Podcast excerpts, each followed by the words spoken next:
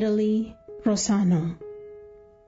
In the monastery church of Rosano is venerated the statue of the Sacred Heart, which bled and wept on various occasions.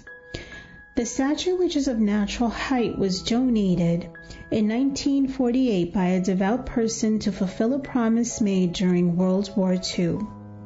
Christ's face has an intense expression of manly sweetness, which invites all to prayer. The heart is at the center of his chest, surrounded by a crown of thorns. From Bishop Luciano Giovannetti's letter of April 4, 1948. In the evening of April 4, 1948, the first Sunday after Easter, during the chanting of Vespers, people noticed for the first time that drops as if of blood were falling from the eyes of the statue.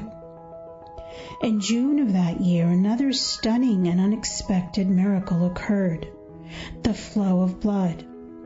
These events occurred repeatedly between 1948 and 1950 and were corroborated by many eyewitnesses, by the nuns themselves, and particularly by the abbess, Mother Hildegard Cabitza of holy memory.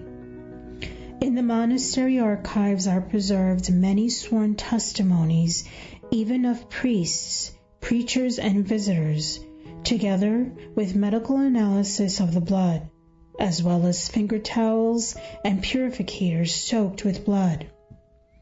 One of the most endearing testimonies is that of Monsignor Angelo Scapecchi, who later became auxiliary bishop of the Diocese of Arezzo.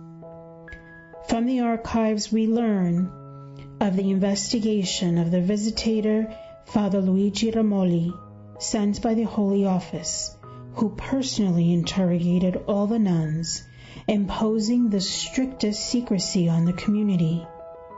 Subsequently, on November 14, 1950, the Holy Office ordered the statue to be removed so as to keep it in a secret location. It was brought back to Rosano in 1952. The community of nuns of Rosano lived these events with intimate joy and great devotion, but with great reserve. So much so that, as we learn from the chronicles, they were not distracted from their daily duties. On the contrary, they lived their monastic life even more intensely according to the Benedictine motto, Ora et labora, the weeping and the flow of blood were considered inexplicable from a natural and human point of view.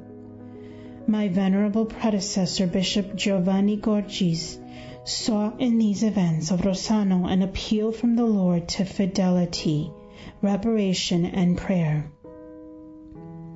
Beloved brothers and sisters, with great devotion and pride, let us look back on the events that took place in our diocese 50 years ago and see them as signs of the Lord's benevolence and love, and an invitation to a serious and profound reflection.